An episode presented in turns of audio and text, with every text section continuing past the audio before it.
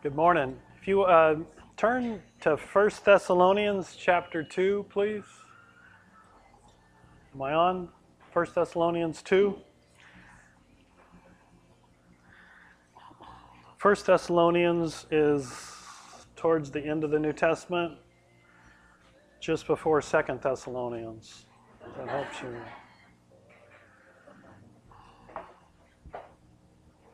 Could be helpful.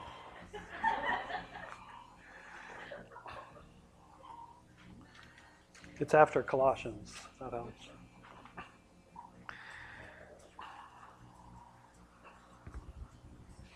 You know, as I was preparing for this this morning, Mother's Day is a is a for most of us probably a great time of remembering um, our mothers. For others, it could be a, a hard time. Um, for individuals that, as we honor and talk about our mothers, maybe didn't have a wonderful mother situation. But as always, as I was thinking about all of it put together, I was thinking about as Jesus was with his disciples in a house, and uh, his mother and brothers came looking for him because they thought he'd lost his mind because all these people were flocking around him and they thought he was a little bit crazy or lost his mind. And and some people came to Jesus says your your mother and brothers are looking for you. And Jesus looked around those sitting around him and said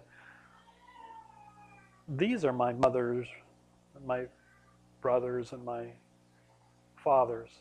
This is my family. And and as I was studying it just impacted me again that I mean look around. This is family.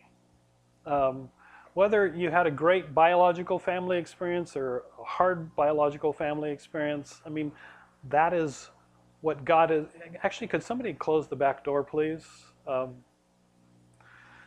not only does it let in flying creatures, it also inhibits the the air conditioning system, and, and we can't afford to heat the shipyard or cool it, either one. Thank you. um, that's what we are. And I was going to, I mean, since we just had a great time walking around, but uh, what I would encourage us, and I was going to have us do this, but I, I think I'm not, is um, is walk around and just say, and maybe we could do this after the service. If you remember, you'll probably forget by then. But just walk up to somebody that you haven't talked to, that you haven't met, and just say, Welcome to the family. I mean, that's what we are. And when we get that, and as we get that, it'll be increasingly incredible because the person, the individual that comes, um, you know, the Bible says God has put the lonely in families. So whether someone comes lonely or, or just surrounded by friends, we can come together and, and just and be family not just today, but throughout the week. And, and that's one of the things I've just loved uh, preparing for this sermon. It's reminded me so much of the family that God has, has made us to be. Um, a couple of days ago, you know, looking at my, my news authority, Google, Google News, um, I saw there was a, a, a new survey that was done on Mother's Day and Father's Day. Um, the survey was that if Mother's Day and Father's Day fell on the same day, uh, where would their adult children choose to go? Um, and 78% of adult children would choose to celebrate mom over dad. That doesn't surprise me at all. In fact, I wouldn't have been surprised if it was 98%. 78% would choose to celebrate mom over dad. And the reasons were mom deserves the attention, they have more in common with mom, maybe spending more time with mom than dad. I like the third one. It's the least they can do after mom went through nine months of pregnancy and labor. And the last said mom is their favorite parent. Um, 90% say the reason that they visit mom on Mother's Day is because they love her and want to spend time with her. Um, probably one of the, the most well known quotes, I've heard it many times, is from Abraham Lincoln. Uh, and what he said about his mother, he said, All that I am or hope to be, I owe to my angel mother. Rudyard Kipling, in a in a different way, he said, God could not be everywhere, and therefore he made mothers. Not very good theology. Um, which made me wonder since God is everywhere, does that mean we don't need mothers? No, just kidding. That's kind of a bad thing to say on Mother's Day. Um, I'm not suggesting that. The, um, but I think my, my favorite last year about this time, Kevin Durant, um, when he received the NBA MVP award and gave a, a, a very moving speech. Um, in it, he said, as he was speaking to his mother when he received the award, uh, he said, You sacrificed for us, you're the real MVP. Um, when I reached my teen years, which was a few years back, um, I began having horrible, I mean, horrendous pains, abdominal pains, um, for years. It went on for about 10 years, and actually, being the expert medical person that I am, for all 10 of those years, I, mean, I went through a myriad of tests. I went through 10 years very regular of just horrendous abdominal pain. And the whole time I kept telling the doctors, take out my appendix and the pain will go away, just because I had this innate medical knowledge. And after 10 years, they took out my appendix and I never had any pain again. But, um, but during those 10 years, I experienced um, the, the love and the sacrifice of my mother. I mean, most of the, I mean, some were incredibly hard times. I mean, one, one time we were eating at the Space Needle. We were ready to eat at the Space Needle. And I got these abdominal pains and had to go sit in the car. Um, we didn't eat at the Space Needle every weekend. Um, but for almost weekly, for year after year after year, my mother would spend hours with me during the middle of the night, uh, trying to think of every way and that she could help alleviate, alleviate my pain, but also just to be with me. I mean, one of the hardest times to be sick is right in the middle of the night. And my mom was there with me. I mean, incredible the sacrifice that she did for me. I'll also admit I'm kind of a baby when it comes to not feeling good. but it was nice to have my mom there.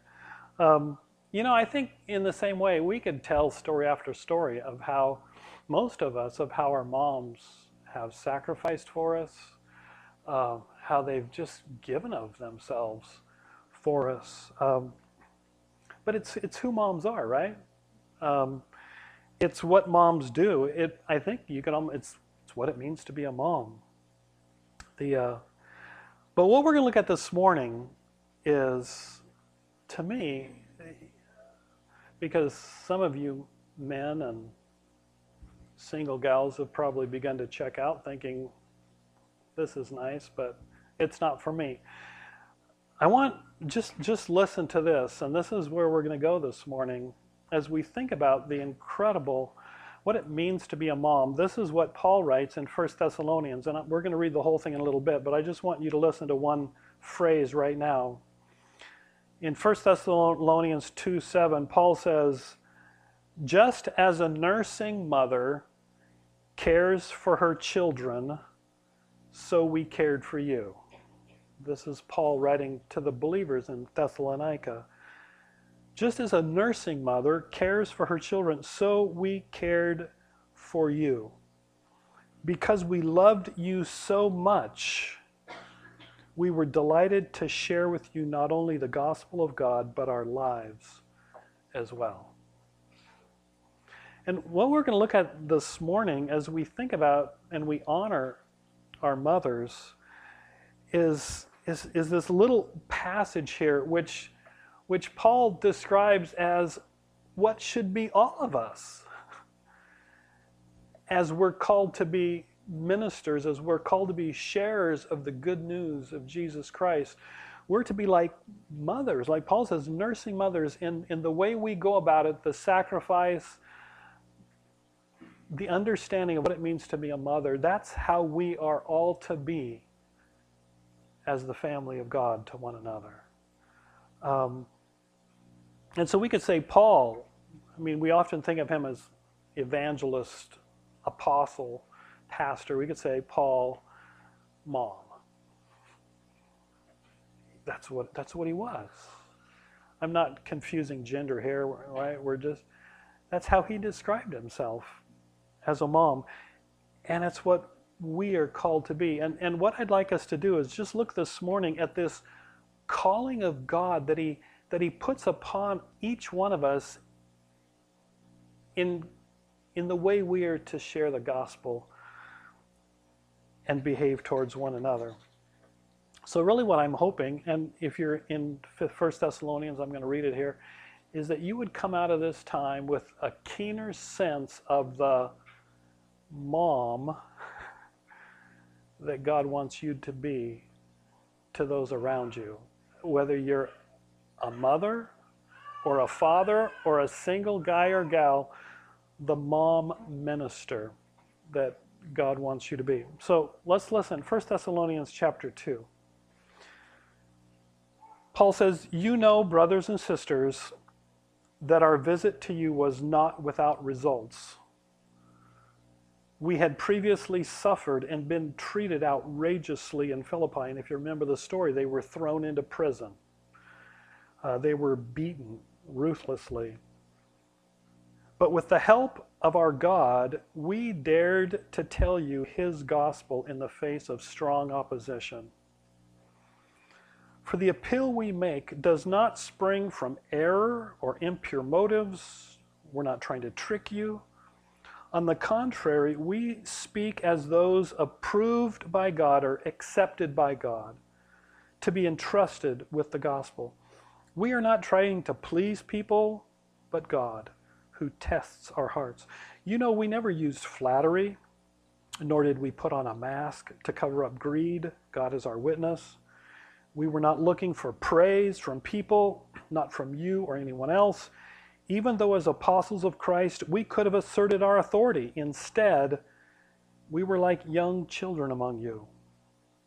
Just as a nursing mother cares for her children, so we cared for you. Because we loved you so much, we were delighted to share with you not only the gospel of God, but our lives as well. So, in these nine verses, there are just three things I'd like us to see that I think Paul communicates to them to, to say, to be a, a mom minister, someone who ministers like a mom, is to be clear about three things. And the first is our identity. Our identity. What was the identity of Paul here? Note the first is that look at verses 2, 4, 8, and 9. We see the same thing repeated it's the gospel. It, it, his identity was totally surrounded. In, in the death and resurrection of Jesus Christ lay Paul's identity, his acceptance with God, who he was.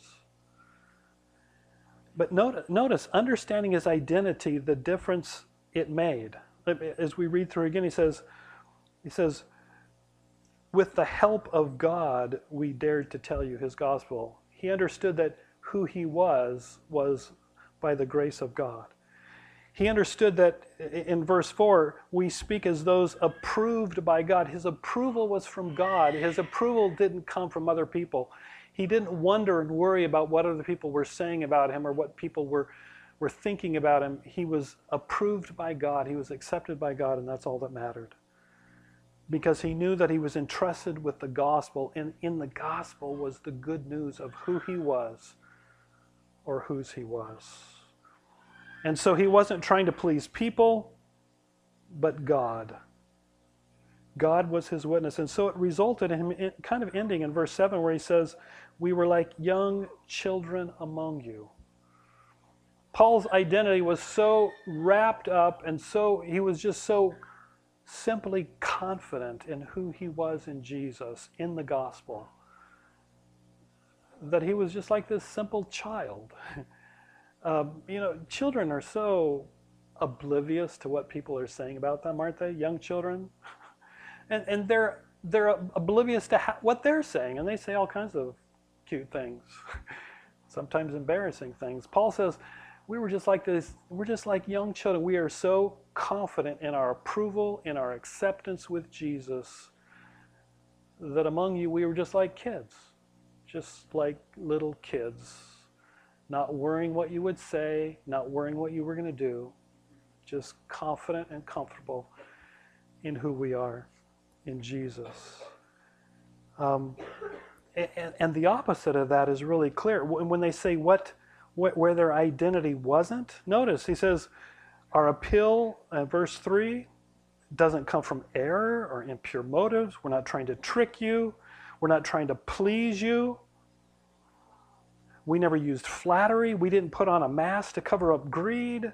We didn't try to use our authority as apostles uh, their identity was simply in who they were, so as a result, that identity of whose they were, who they were, could overflow in service to the Thessalonians. I like the, the translation, verse 2 in the, the message translation um, says, We were sure of ourselves in God. That's how the translation is. We were sure of ourselves in God that's that's a good identity. How, how many of us this morning could say that we, I am sure of myself and God? So if you go to school or you go to work or, or you're around people and, and, and you hear them talking about you, or you hear people talking about people talking about you, it doesn't shake you because you're sure of yourself and God. Your identity is just wrapped up in who you are and whose you are. Um, to me, that's that's what it means to be a mom.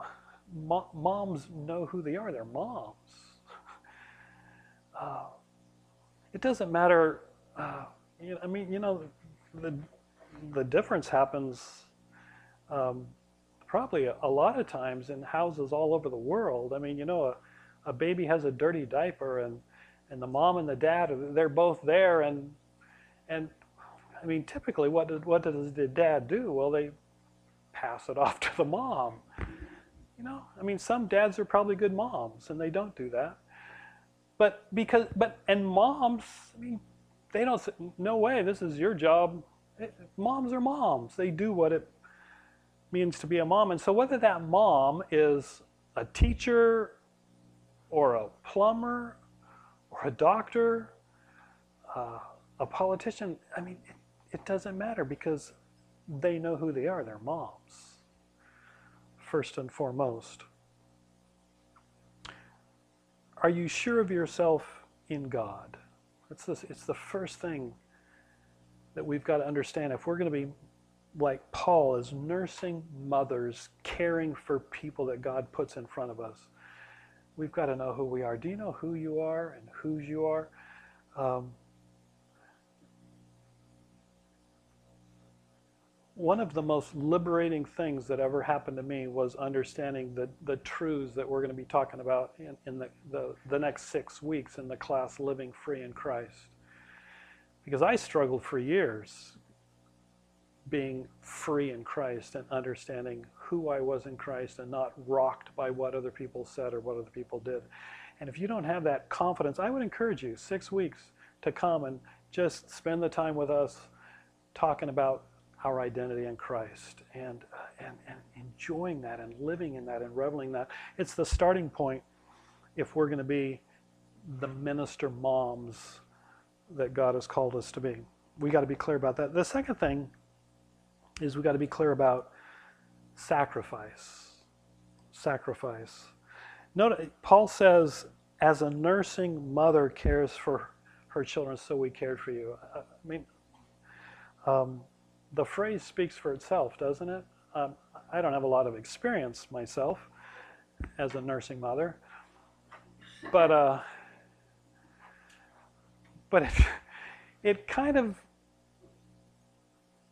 epitomizes sacrifice, doesn't it? Although a nursing mother, we would probably never hear or hardly ever hear them talk about it as sacrifice, despite its hardship and difficulty, being up night after night for months on end, not just losing sleep and, and being up, but, but giving of yourself in that way to your child. Uh, their, their health and their nutrition dependent upon you. Um, totally giving of yourself for another individual. I think that's that's what Paul means. In fact, he goes on to say, um, you know, we were we were delighted to share with you not only the gospel of God but our lives as well.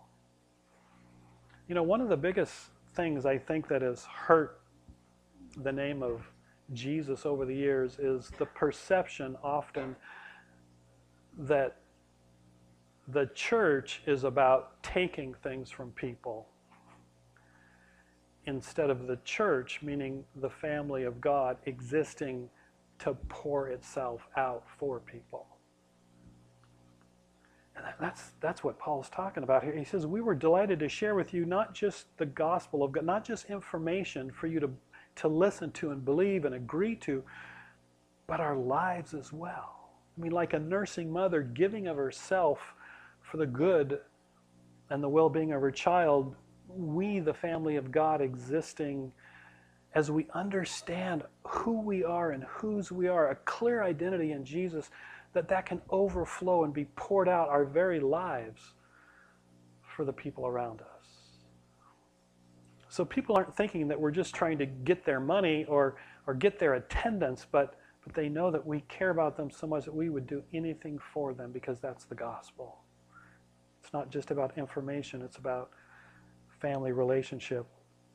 And so in verse 9, Paul goes on, he says, Surely you remember, brothers and sisters, our toil and hardship. We worked night and day in order not to be a burden to anyone while we preached the gospel of God to you. And so the Apostle Paul, who through whom God gives us 13 books in the New Testament, enters into a town op- opposed, persecution. I mean, the beatings, the deprivations that he went through. Yet he'd go into those towns so clearly understanding he was who he was because of Jesus that he would go in and he would build tents. He would provide his own way, he would earn his own income while he was proclaiming the gospel so that they wouldn't think that he was coming in to use them or get something from them, but he was coming to pour out not only the gospel, but his life for them. Paul learned well from his master Jesus. 2 Corinthians 8 9 says, Jesus, it says, though he was rich, yet for our sakes became poor, so that we through his poverty might become rich. Is that how somebody would describe us? That, that describes a mother. Is that how somebody would describe our relationship with them? The verses were read in Philippians 2 5 through 9 this morning. I mean, Jesus, who emptied of him, emptied himself, humbled himself, became a bondservant, went to the cross. That's, that's, that's Jesus. And that's what he's calling us to be. I think one of my favorite phrases in the Psalms, uh, in the New American Standard Translation, Psalm 1835, it says, describing God, you stooped down to make me great. Like that? God stooped down. The creator God of the universe stooped down to make us great. Is our, is our way of thinking regarding the gospel or ministry or our lives. Um, something that we do as long as it's comfortable, as long as it's convenient, or is it like a nursing mother? Uh, the way we care for other people. And you know, it never ends. Uh, for a mother, does it? I, I, I know um, as I observe my wife, an amazing mother to my children, our children, um, how for her it's just transitioned to be an amazing grandmother. um, and, it just carries on. And that's the way it, that's the way God intends for us is if we understand who we are and what the love that he God so loved the world that then we're able to say we loved you so much. That's what Paul says about the Thessalonians. And why can he say that? Because he got how much God loved him in Jesus. So that in the same way he poured out his his love to others. So the last thing I think we see, and we see at the beginning of chapter 2, Paul says, You know, brothers and sisters, that our visit to you was not without results. Um, so it's clearly understanding our identity, clearly understanding the sacrifice, and then clearly understanding the success that we hope to see. You know, I think a, a mother that we're describing, the sacrifice that a mother does, it's the intention isn't that her I'm only going to feel like I was a successful mother if my child becomes the president or a millionaire or important in the eyes of the world. Doesn't a mother love their children and, and pour out their lives for their children just so they can become what God intends for them to become. Uh, so that their heart and their love and their passion would be replicated in their kids. Um, I think that's what we, at the beginning of 1 Thessalonians chapter 1, listen to what Paul says about the Thessalonians, and I think it gives us his, what he sees as success. In, in 1 Thessalonians 1, he says, We always thank God for all of you and continually mention you in our prayers. We remember before our God and Father your work produced by faith, your labor prompted by love, and your endurance inspired by hope in our Lord Jesus Christ. And that was success. Um, just one more. In 1 Corinthians, in sorry, in 2 Corinthians chapter 8, Paul is actually writing to the church at Corinth, but he's describing the Thessalonian believers that he's writing to in, in, in 1 Thessalonians. And I want you to get what Paul says about the Thessalonians in 2 Corinthians chapter 8. Listen, listen how he describes them. He says, Now, brothers and sisters, we want you to know about the grace that God has given the Macedonian churches, and the Thessalonians were in Macedonia. He says, I want you to know about the grace that God has given the Macedonian churches in the midst of their in, in the midst of a very severe trial, their overflowing joy and their extreme poverty welled up in rich generosity. Who do you think they learned from? they learned from Paul and Paul's life of understanding who he was, the grace of God in his life that overflowed in, in amazing sacrifice for them to thrive themselves, understanding who they were in Jesus. They got it, and now we see them, they're examples of the very same thing. They got the grace, and in the midst of extreme poverty and extreme persecution, they overflow with joy and they overflow with generosity. I mean, they got Paul's heart and passion. Question Are, are we replicating Jesus in other people? Um, so, why is this important? Well, it, it's important because I see, we see every day through the ministry of the Coffee Oasis. Dozens and dozens and dozens and hundreds of kids, young people that need moms. Their stories about their moms aren't stories like mine of being up with them all night, nursing them through sickness, but and but being up all night with guys in and out of the house, or drug addicts in and out of the house all night long. Stories of a mom who sells a refrigerator in order to buy drugs so they don't have any place to keep their food. Stories of moms who were the first one to teach them how to, how to cook meth. Stories of physical abuse and sexual abuse, of abandonment. God has made us to be a family.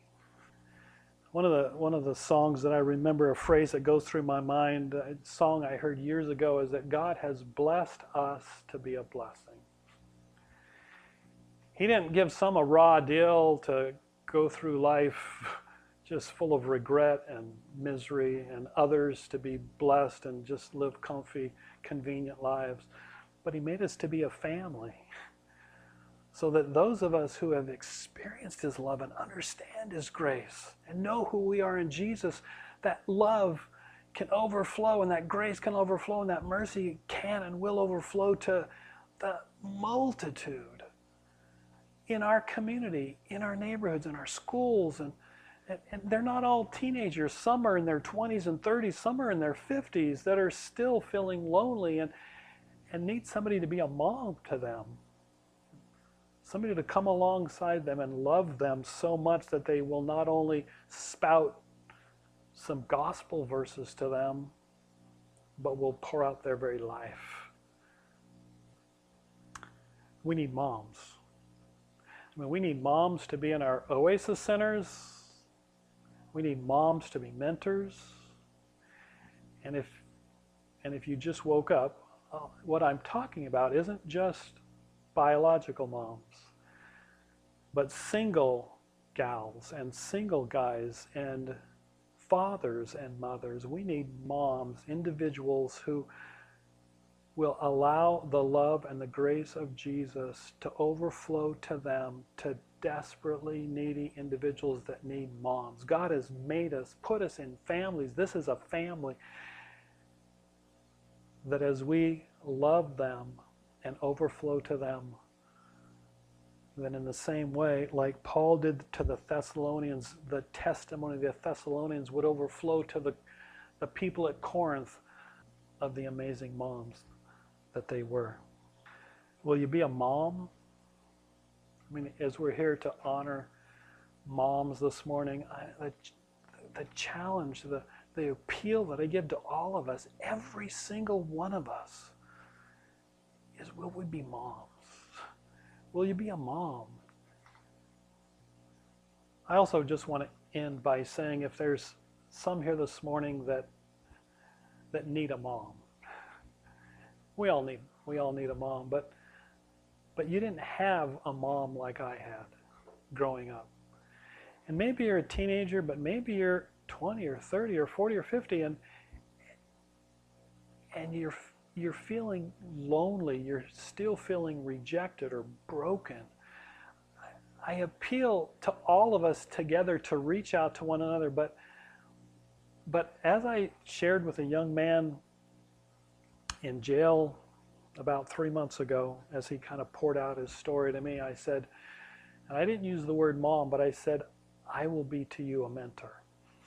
Now maybe I'll tell him I'll be your mom. That'll, that'll confuse them a little bit. But if you're here this morning, you know, the church isn't always what it should be, but I'm telling you this morning, if you're here this morning and you need a mom, let me or let someone sitting next to you be that mom. Let us together be the family that together understands in a growing way God's incredible love and grace to us in a way that we overflow that increasingly to one another, and then that expands to a community surrounding us that desperately needs moms. just as I was finishing this sermon up, God convicted me personally about uh, we have two young guys living in our home right now. But you know, two guys living in our house doesn't mean two guys that are from me experiencing a home.